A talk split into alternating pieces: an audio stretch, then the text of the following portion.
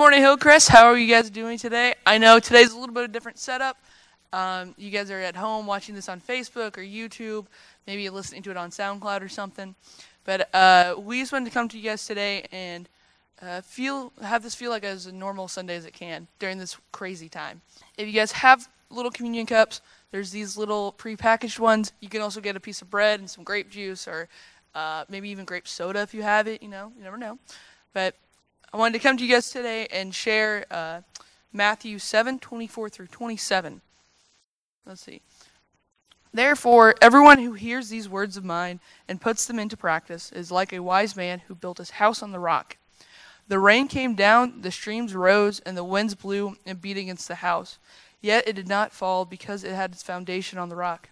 But everyone who hears these words of mine and does not put them into practice is like a foolish man who has built his house on the sand. The rain came down, the streams rose, and the winds blew and beat against that house, and it fell with a great crash. So, I know in this crazy world, you know, we're going to have storms in our life. We're going to have times where we can't meet at church because of a pandemic and a weird COVID 19 virus. There's going to be times where we're sick and we can't go to church. There's going to be times where we're tested like we've never been tested before. The storms are going to hit, and there's going to be rain and hail, and especially in Texas, there's going to be hail. But I wanted to share with you guys hear the gospel, live the gospel. Remember the words of Christ, live them out. Remember why they why he gave himself on the cross for my sins and for your sins to die on the cross so we can be in heaven with him. In this crazy time, we can think about ways of serving him more, whether that's praying for the people affected, praying for the nurses and doctors, it's calling people up, seeing how they're doing during this weird time. It's maybe if you can grab a pair of gloves and go get groceries for people and deliver them house to house. That we can get through this. We have Christ. We have the victory still. Jesus is going to win no matter what. Let's pray. Dear Heavenly Father, God, thank you for this day, Lord. Thank you for all that you do in our lives. Lord, uh, give us peace during this crazy time, Lord. Help us see that you're still in control, that you are have the victory through all of this. God, whenever the storms come, whenever our houses get beat by rain and hail and whatever else, Lord, we can have it stay strong because you're the rock of our foundation, the cornerstone. Lord, we love you and we thank you. In your son's wonderful name we pray. Amen. Well, good morning uh, to anybody who might be watching this video right now, especially uh, and specifically to those of you who are members of Hillcrest Christian Church. We want to welcome you this morning, uh, whether you're watching on Facebook Live or whether you're tuning in on YouTube or maybe you're just listening to the audio recording somewhere at some point this next week. We want to welcome you, and we're glad that you're listening, tuning in, and worshiping with us. Uh, of course, as we know, because of COVID 19, we can't meet in public together, uh, but we are bringing to you this worship experience from the Hillcrest Christian Church building in McKinney, Texas. Uh, so it's, it's, I think we live in an amazing time that we can still, despite what's going on, despite being quarantined, despite being closed off from the rest of the world, that we can still worship together through and supplement our worship through things like the internet and still literally be connected to one another. And I think that's just a blessing that we have the technology we do today to be able to do something like this.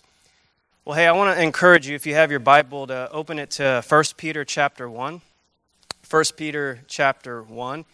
And um, I just want to reiterate a couple of things that uh, Brendan already spoke about. Uh, but first, I want to say those of you who uh, are members of Hillcrest Christian Church, this faith family here in McKinney, Texas, if you are in need of anything, whether that be any food items, uh, any toiletries like toilet paper, Germ-X, anything like that, please reach out to Brendan, reach out to Mark and Mickey and Glenn or someone um, here at uh, Hillcrest and, and let us know. Let us know how we can help. We want to serve you the best way that we can, despite this social distancing and quarantine that we have to abide in. And so, 1 Peter chapter 1, um, when I knew that I would be supplementing sermons and, and helping bring this worship experience uh, for this faith family here at Hillcrest, the first book of the Bible that came to my mind was, was 1 Peter chapter 1.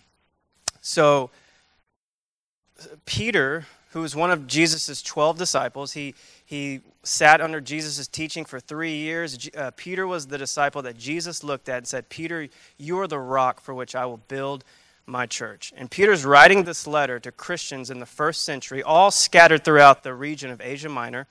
And he's writing to these Christians who are under heavy and extreme persecution. This was a time in history for people like you and me, Christians, were under incredible and horrifying persecution. So the Roman Empire had an emperor during this time. His name was Nero. Nero was in power, and it was, it was as if it was Nero's destiny and purpose in life to destroy the church of Jesus Christ. It was a horrifying time to be alive if you were a Christian. Nero went to extreme measures to show his hatred towards people like you and me, people who have believed in the gospel. Just listen, just look and listen to uh, Nero's resume. He had his own mom and wife murdered.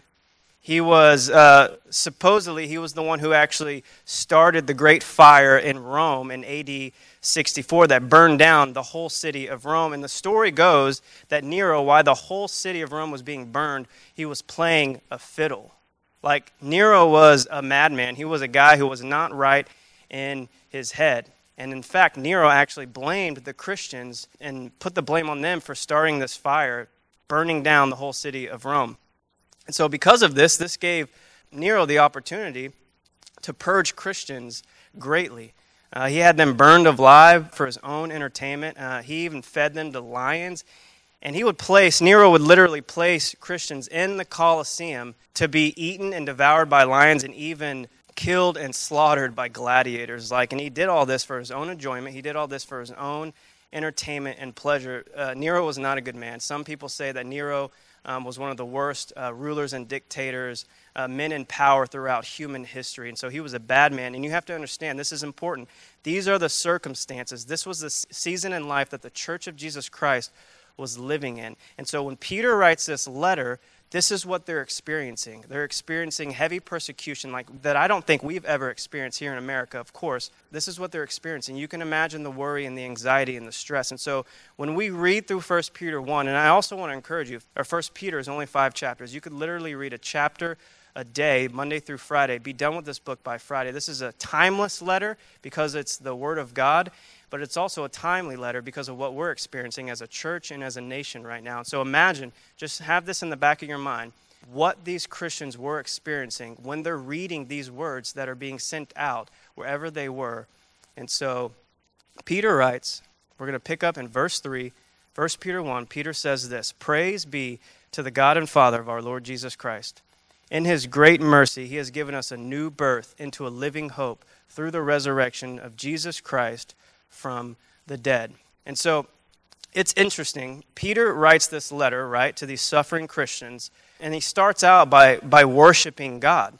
Like they're under extreme persecution. It, you would be terrified to even identify yourself as a Christ follower in public. And one of the first things that Peter says in this letter, going out to all of these Christians, is praise be to God. Like this word praise is a form of worship. And so Peter is literally worshiping God in the midst of some of the most difficult times in the history of our church. He worships God.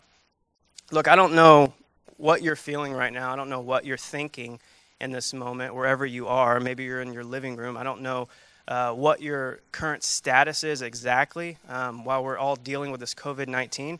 I'm not sure if you have enough toilet paper or you don't have enough toilet paper. I don't know how much food you have in your pantry. I, I, honestly don't know if you feel prepared for this or not. But here's what I do know our God is still worthy of our praise.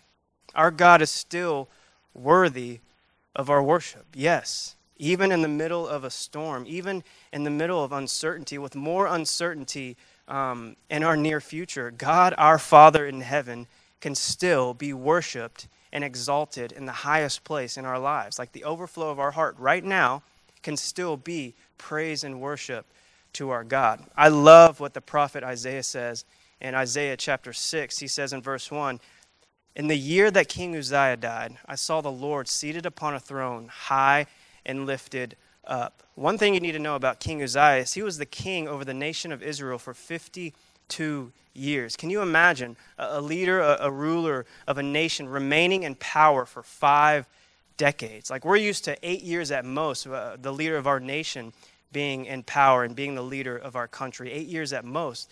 But for most people in, in the nation of Israel at this time, the only king that they've ever known, the only leadership that they've sat under, the, the only thing they've ever known in terms of policies and politics was from King Uzziah. Five decades. The way he led, the way he dictated, the way he ruled, that's all they ever knew. And now he's dead, Isaiah tells us. After 52 years in power, can you imagine the uncertainty that the nation of Israel was going, was going to be facing at this time. Now, think about this for you and for me today. It's, it's because it's the exact same. One leader, one president transitions out of office, and another one replaces him. And at the same time, there's a shift in politics, a change in policies. A whole nation is affected.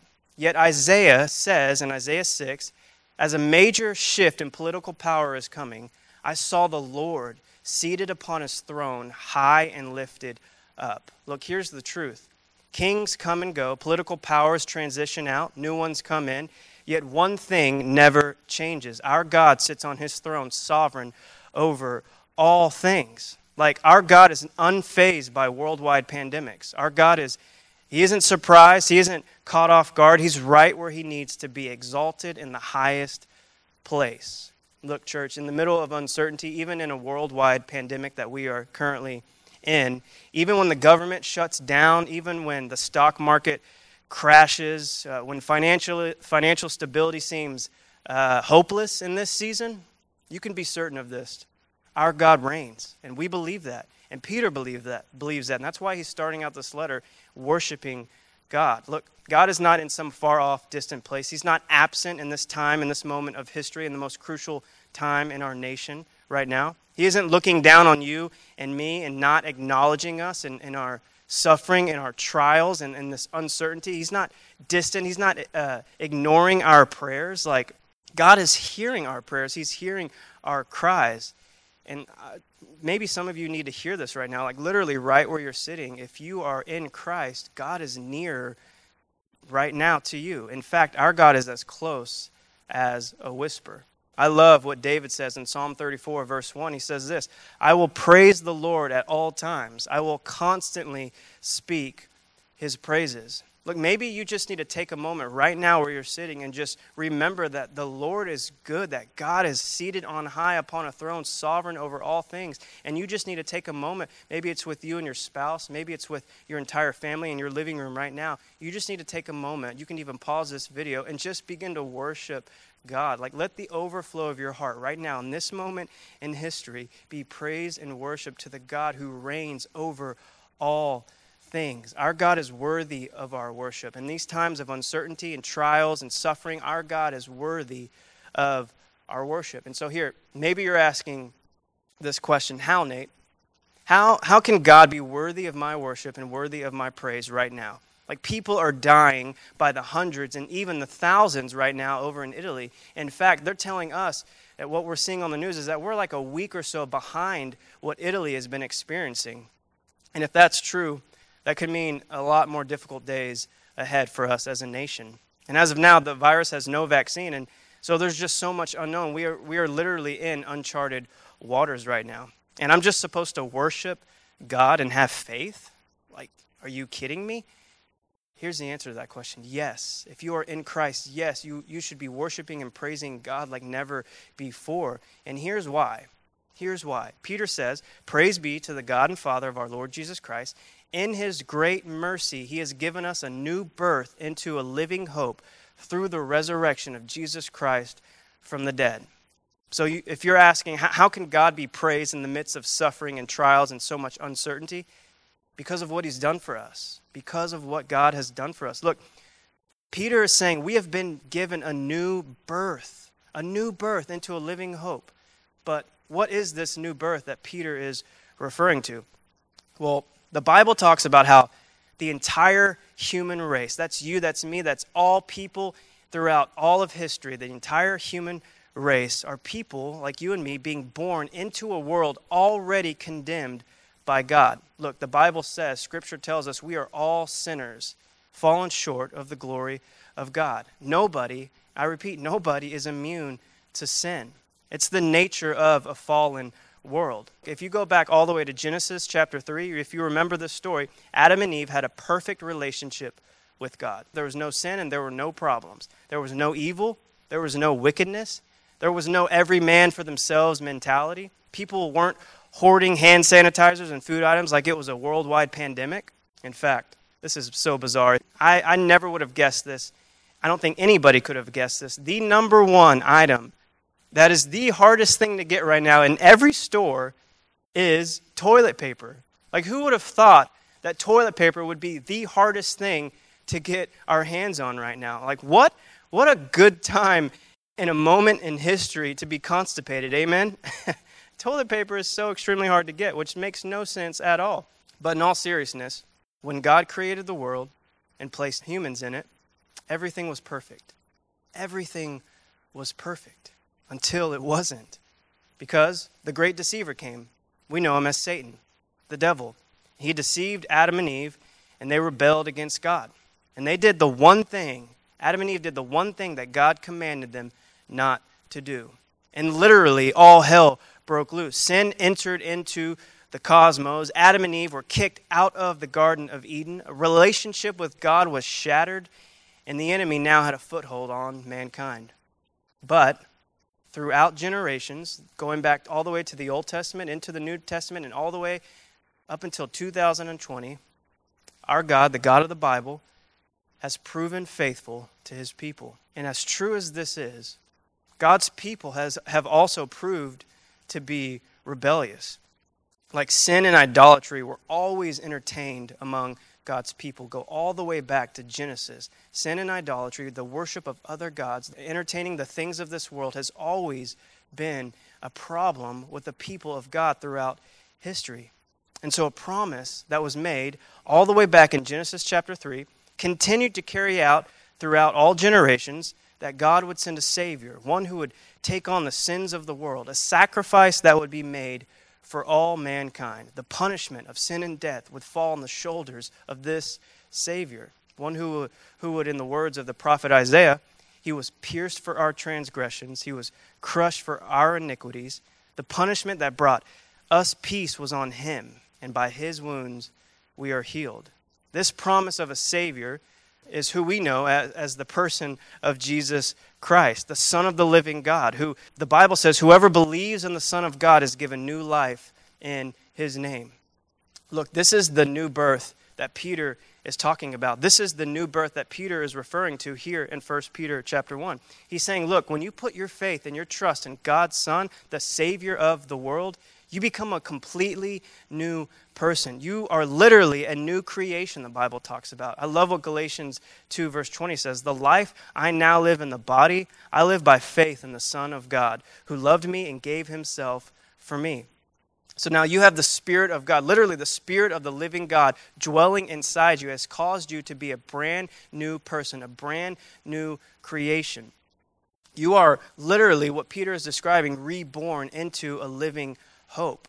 And Peter would actually use this language again in, in verse 23 of chapter 1. He would say, For you have been born again, not of perishable seed, but of imperishable, through the living and enduring word of God.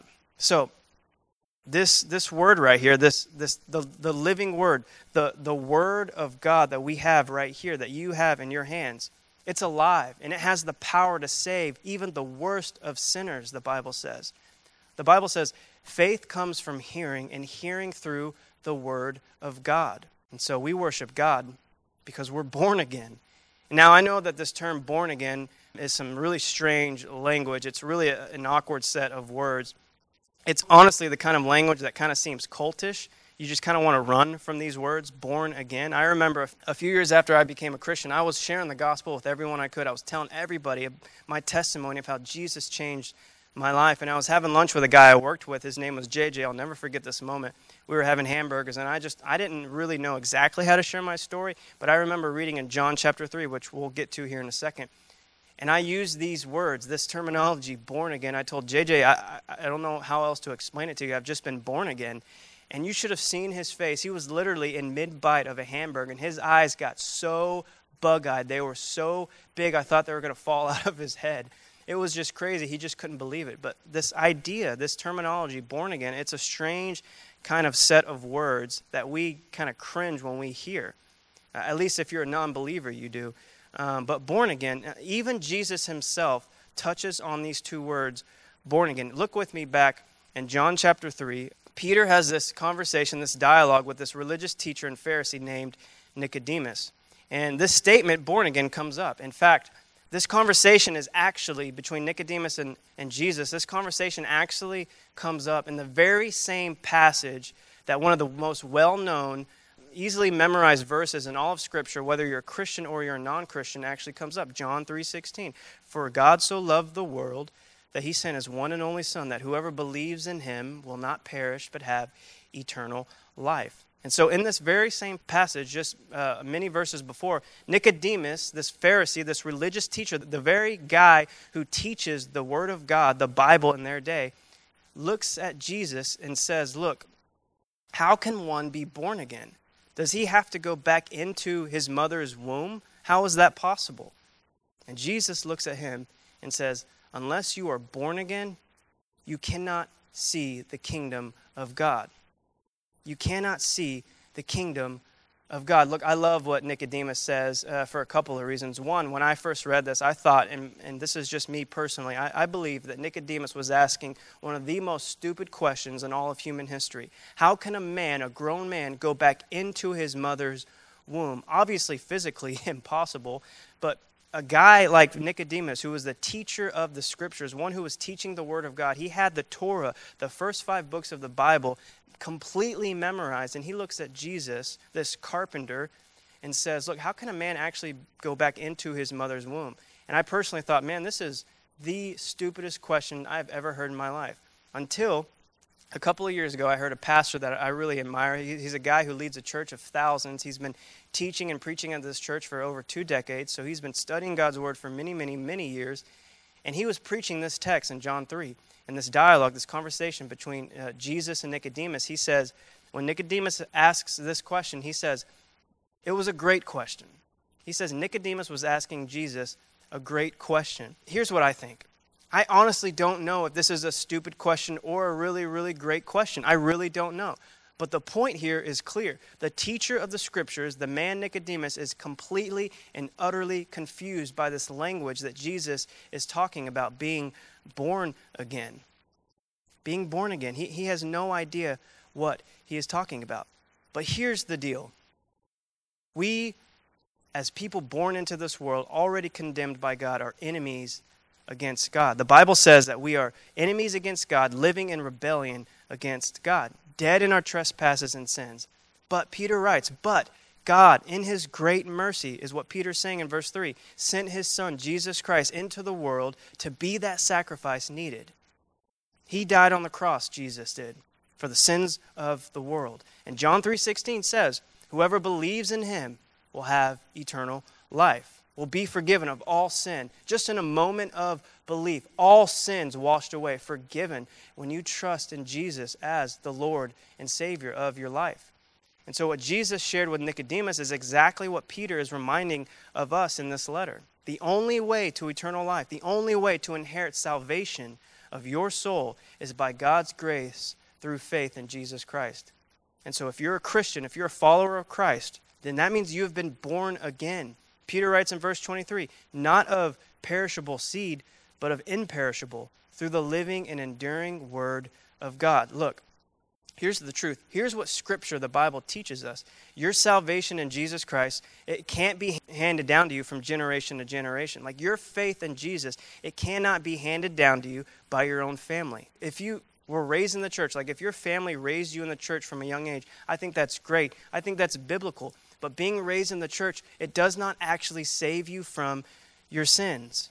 It's an awesome thing, honestly for you to be raised in the church and, and for us to be raising our kids in the church. That is biblical. We want to do that. But our eternal salvation can only be found in the person and work of Jesus Christ and what he did on the cross. It has to be your own faith. You personally have to trust in Jesus and believe in the gospel. That's how you are saved.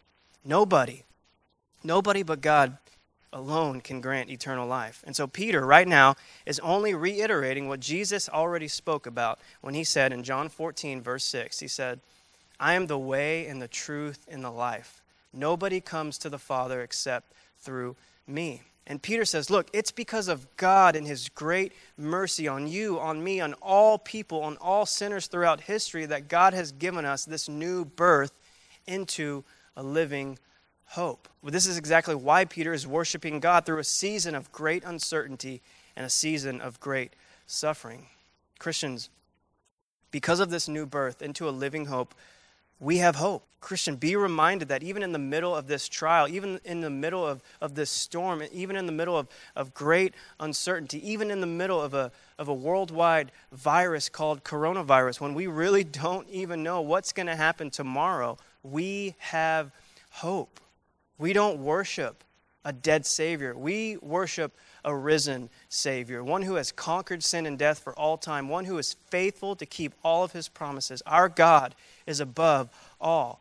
Our God is above COVID 19. COVID 19 is not in control. Our God is in control. And if Jesus, listen to this, if Jesus is your living hope, if you are a believer, if you are a follower of Christ, if Christ lives in you, and if Jesus is your living hope, then Jesus is your peace right now in this season. He is your peace right now in this season. Look, in a time of a, of a worldwide pandemic, people are panicking. All over the world, people are panicking. They're living in fear and preparing themselves for the worst of times, or so it seems. People are hoarding items and, and buying water and, and toilet paper as if the world is coming to an end. And right now, like in this moment in history, the church, the church of Jesus Christ, needs to be doing the exact opposite. We have a living hope. Like we, we do need to be adhering to our government. We need to be uh, adhering to our local authorities, and we need to keep within the guidelines of, of the White House and what they're saying. And yeah, we do need to be careful and, and still keep in, uh, uh, keep in line with social distancing and keep that to a bare minimum. But but we cannot live in panic and we cannot live in fear, not as the church of Jesus Christ. Like, this is not all there is for us. As the church, we need to rise up and be a beacon of hope for the world that really needs hope right now. Like, we, we've got to let our light shine. Jesus said, Let your light shine before others so that they may see your good needs and glorify your Father in heaven. Church, we have got to let our light shine. We need to love other people. We get it. We, we do need certain items. We do need Germ-X. We do need Clorox wipes, toilet paper, food. Like, we need these things. These things are essential, but it's not the end all, be all type thing. We need to care about other people in any way we can. We need to love other people. We do need these items, but we cannot be hoarding these items. And we also, most importantly, we cannot live in fear. Remember, Peter writes to a church that is heavily, I mean, heavily persecuted and greatly opposed and hated by the Roman Empire. And in the midst of a dark and seemingly hopeless season of life for these Christians, Peter says, Hey, look, remember the cross that set you free. Remember the cross that set you free. Acknowledge the hope you have and know that this is not all there is in life. Like Peter says, Look, you and I, we can worship God. We can sing praises to his name despite our current circumstances. Like literally, despite our situation right now, we can still lift up praises to our God. Why? Because he has gifted us, he has given us this new birth into a living hope through Jesus Christ and the resurrection of the dead. Peter would go on in verse 4 and he would say, Look, Jesus has gifted us with eternal life through the resurrection of the dead. And he goes on in verse 4 and he says, And into an inheritance that can never perish, spoil, or fade. This inheritance is kept in heaven for you. Look, I don't know if you saw this, you probably did, but there was this guy in, in Tennessee who literally stockpiled over 17,000 bottles of sanitizer. Crazy, just craziness. And then he tried to sell them all on, on Amazon and eBay at a marked up price. Um, while the nation is literally in panic and fear, searching for these very things like hand sanitizer, this guy is literally sitting on a mountaintop of hand sanitizers and posts a picture of himself. And so eBay and Amazon caught wind of this and they suspended his account. Like, come on, the whole world is in panic. The whole nation is going to stores looking for these very items. And this guy has placed these very items on Amazon, on eBay at a marked up price. When a nation is in panic, we need to be united, not just as, as the church, but as a nation.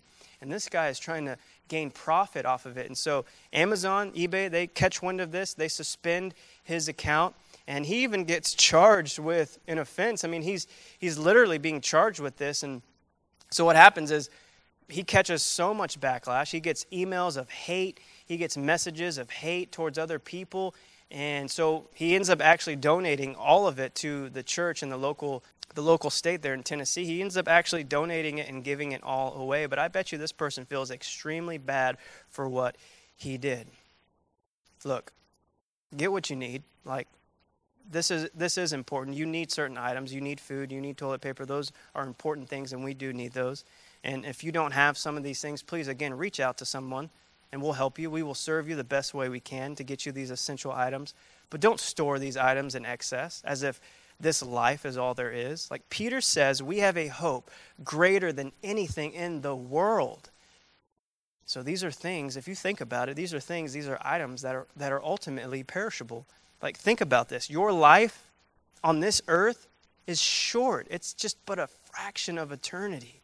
The things we spend our time on, the things we spend our money on, like social media and Netflix, like you can't carry these things into eternity your house, your wealth, your 401k, your savings account, your car, even the clothes on your back, all perishable and will all pass away. But Peter says in the Word of God, he says to you, to me, those who are followers of Jesus Christ, we have an inheritance that will never pass away. Like this earth will pass away, but our inheritance, our eternal life will never pass away. Your eternal salvation is sealed it's sealed by God's Spirit and kept until the last day when Jesus Christ returns. When all things come to an end, your inheritance is kept in heaven for you. This is why we can still worship our God in times of uncertainty and in times of suffering and in times of great trials. Like right now, in this season of life, we have every reason to fix our eyes on the God who has granted us eternal life in his son Jesus Christ. Like we can still worship him and we can still even Peter goes on rejoice even in times of suffering because of what God has gifted us in the person and work of Jesus Christ on the cross. In verse 5 Peter says, "Who through faith are shielded by God's power until the coming of salvation that is ready to be revealed in the last time." You know, these really are interesting times as we all know at this point. We're living in a time where our nation needs to come together and be uni- unified and not going against each other, not hoarding items in excess as if this is end of days. We're living in a time where, where our churches can't even meet in buildings. Like these are unprecedented times. Yet the church isn't a building, though, right? We know that. The church is a people. And in fact, right now, right now, in this moment in time, all across the world, the church of Jesus Christ actually looks more like the church that G, uh, Peter is writing to than maybe ever before. If you go back all the way to verse 1 of chapter 1, Peter says this To God's elect, strangers in the world, scattered throughout all of these different places and cities and regions of Asia Minor. Peter says, Look, to God's chosen, strangers in the world, scattered throughout all of Asia Minor. That's us right now. We are in different living rooms all across America, all across the world scattered in different homes, in different living rooms right now. And Peter says, Look, here's the truth.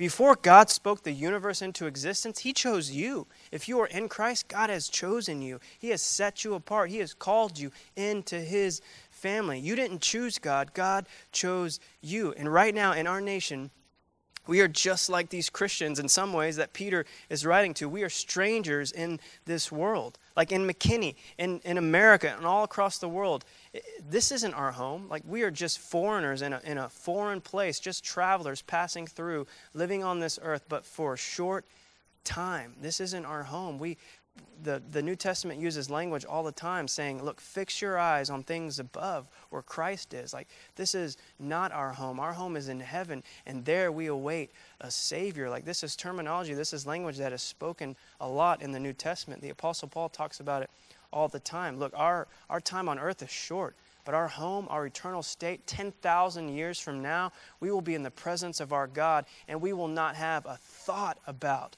COVID 19. And so we right now, as the church was in, in 1 Peter 2,000 years ago, scattered throughout living rooms across America and across the world. But here's what we know. Our God is not shaken, and we as the church are not shaken either. We're not moved by science. We're not moved by persecution. We're not moved by suffering. We serve a God who is above all and can do all things. He can do the impossible. And so, what we need to do as the church is we need to thrive in this season as the body of Christ because we know that we are more than conquerors in Christ Jesus. And so, Peter says, Look, rejoice in your suffering, Christian because God's grace has gifted you with eternal salvation that is kept for you in heaven and ready to be revealed in the last day. Here, I want to end with this thought. You know, some people are genuinely, genuinely concerned. Um, could this really be the end of times? Could this really be the end of days? I've heard stories of people online and even people in my own life having these conversations. Look, is this really the end times? Could Jesus come back at any moment? And here's the truth Jesus could come back at any moment. That's been the same for 2,000 years. Jesus could come back at any moment. In fact, when Peter's writing this letter, if you look in, in chapter 4, verse 7, look what Peter says. The end of all things is near. Even Peter himself, even these Christians receiving this letter thought, man, the end could be near at any moment, but we don't know when Jesus is coming. Only God the Father knows the day and the hour that Jesus will return. And Peter says the end of things is all near. Peter certainly thought Jesus could have come back at any moment. And yet, may that be the truth, but we should not be living in fear. I don't know, honestly, if this is the end of times. I honestly, I, I, I just don't know. But what if it really was? What if this really was the end of days? What if we knew that tomorrow at 12 o'clock in the afternoon, the end of days would come and Jesus would return and he would lift up those who are in Christ, those who have believed in the gospel, those who have trusted Jesus as Lord and Savior. What if we really did know that the end was near? What if we knew that? Here's my question for you Are you born again?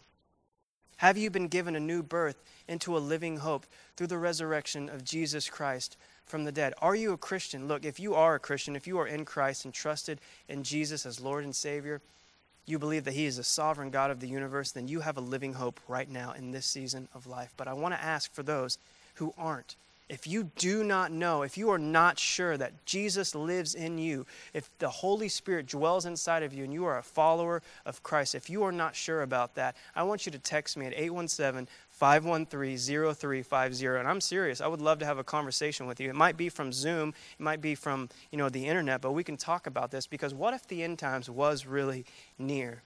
Are you born again?